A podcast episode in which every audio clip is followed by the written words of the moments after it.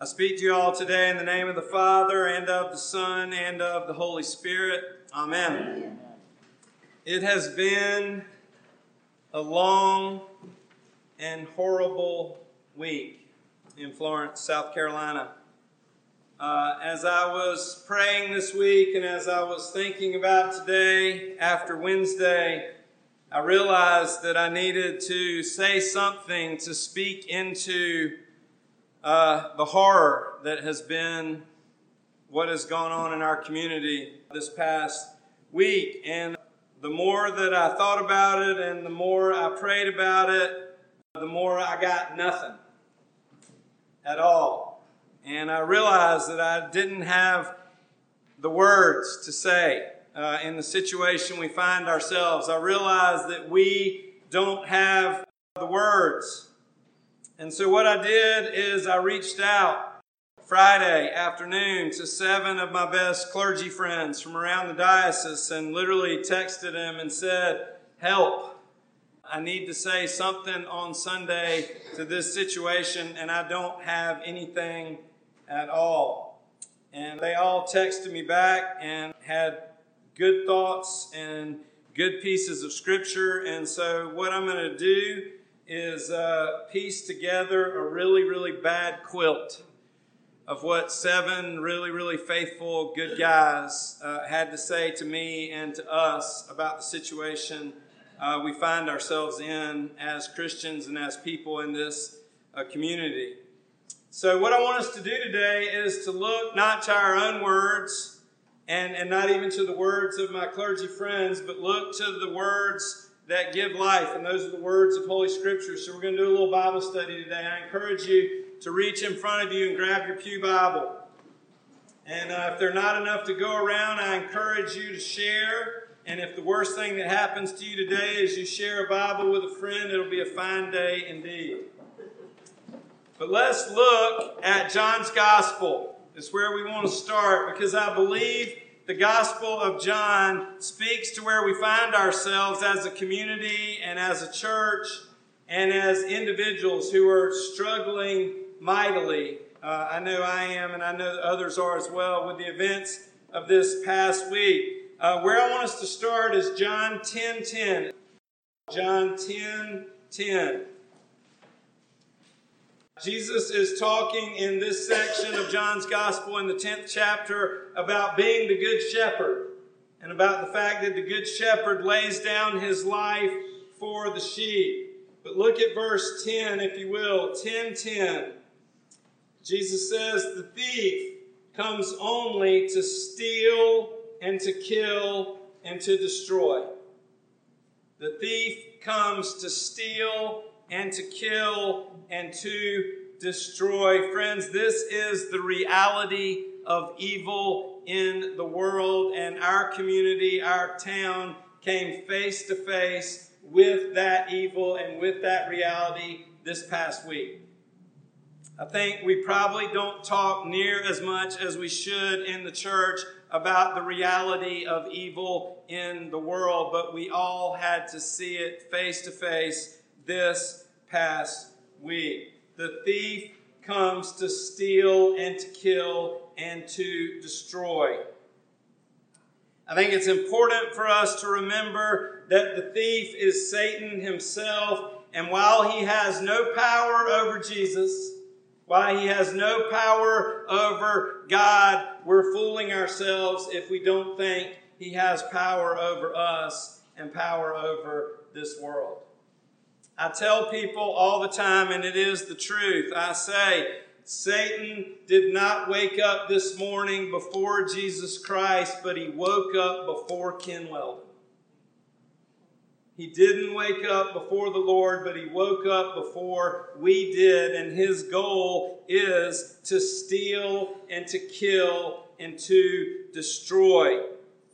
This week, we as a community had lots of things stolen from us, more valuable than our cars and more valuable than our things. We have had stolen from us our sense of security. We have had stolen from us our sense of order. We have had stolen from us our sense of safety uh, in our neighborhoods where our kids are riding bikes and playing in the yard. Satan has stolen that from us this week. We have had one of our community killed. Officer Terrence Carraway gave up his life protecting us and our neighborhoods from that evil, from the thief that came to steal and to kill and to destroy. And we have had much destroyed this week. Our sense of who we are as a community. Uh, I remember on Wednesday, after it was all happening, I went home and watched the news for as long as I could. And then on Thursday, there it was again, not on our little Myrtle Beach, Florence, local yokel news. It was on all three stations of the national news. And I'm watching them talk about the horrors in Florence, South Carolina, and I almost threw up. I couldn't believe it. I'm like, yeah, I know that house. I know that intersection. I know those people. They are our neighbors. They are our friends. Lots of our parishioners here at St. John's live in that neighborhood, across the street, next door to where these events happen. Friends, evil is real and evil is present in our world, and evil came to Florence this past Wednesday. So, then, what is our response to this evil? Paul writes to the church in Rome when he's given instructions for Christians about how to live. Paul writes, Rejoice with those who rejoice and weep with those who weep. Friends, we are called as the church and as God's people in this community, particularly now, to weep with those who weep. We're called to weep physically, we're called to weep uh, theologically, we're called to weep with those who weep. Our tears, friends, are not unchristian. Jesus himself wept at the grave of his friend. Look a little farther ahead in John's Gospel. Look at uh, John 11, chapter 11, verse 35. Lazarus has died, and Mary and Martha and Lazarus are three of Jesus' very best friends. And this verse on page 1145,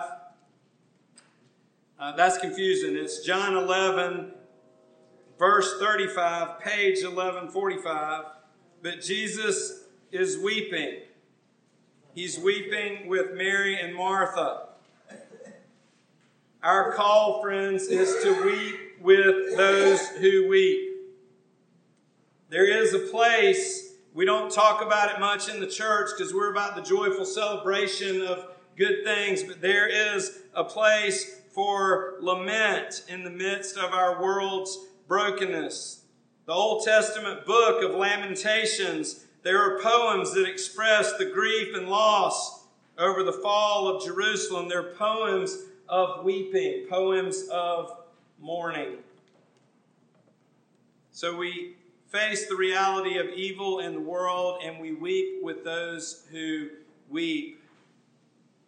But thanks be to God, Jesus has the last word in all of this. We are not left in our mourning, we are not trapped in our weeping. Ultimately, God redeems all things. Look at John 11 25. I just did John 11 25. I'm sorry. Where am I? Oh, I gave y'all the wrong one a minute ago. I got ahead of myself. I'm going to blame that on the guys who texted me. I was in the wrong place. Go back, go to John 11 25. I got ahead of myself. I'm sorry.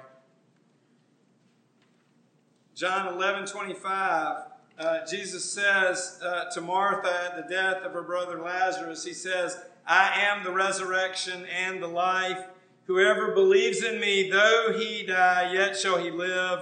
And everyone who lives and believes in me shall never die. We say this at the beginning of every funeral service we have here at St. John's. Jesus is resurrection and Jesus is life. Death no longer has power over us. Friends, on the cross, Christ paid the price for sin and brokenness. Through his death, he has conquered death. And on the cross, Christ has trampled down evil under his feet. He said on his way to the cross, Behold, I make all things new. Friends, we live in a world that is desperately in need of new. We live in a world where only Christ can fix those things that are broken, where only Christ, life, death, and resurrection can speak to the horror and the pain that we feel as a community at this time. I think it's important for us to remember that the war is over, evil has been defeated, but we still have battles left to fight. We fought a horrible battle as a community this past week. The war is over, but there are battles left to fight. The last thing that I want you to look at, because it speaks hope into where we are, look at page 873 in your Bible, if you will. This is from Lamentations. And I'm going to assume that at least a couple of y'all, like me, don't know Lamentations by heart. But in the third chapter of Lamentations, verses 21 through 24, on page 873, the writer, in lamenting that loss and at the same time looking outside of himself for hope, looks to God and looks to the Lord. He says, But this, this is verse 21, but this I call to mind, and therefore I have hope. The steadfast love of the Lord never ceases, his mercies never come to an end. Friend, he, friends, he is present with us in good times and bad, in happy times and sad. He is present with us when the thief comes to kill and to destroy. The steadfast love of the Lord never ceases, his mercies never come to an end. They are new every morning. Great is your faithfulness. And then he concludes in verse 24 The Lord is my portion, says my soul, therefore I will hope in him. Friends, at a time like this, we do not have the words that we need. I do not have the words that we need, but Jesus Christ has the words. Jesus Christ is the living word. He is life. The war is over. Death has been conquered. Evil has been trampled down, but there are battles left to fight. Friends, our hope is in Christ, the living God, and His love never ceases. He is our portion, and we will place our hope in Him. As individuals, as a church, and as a community, we will place our hope in Him. But for now, for now, we will rejoice with those who rejoice, and we will weep. We will weep with those who weep. In the name of the Father, and of the Son, and of the Holy Spirit. Amen. Amen.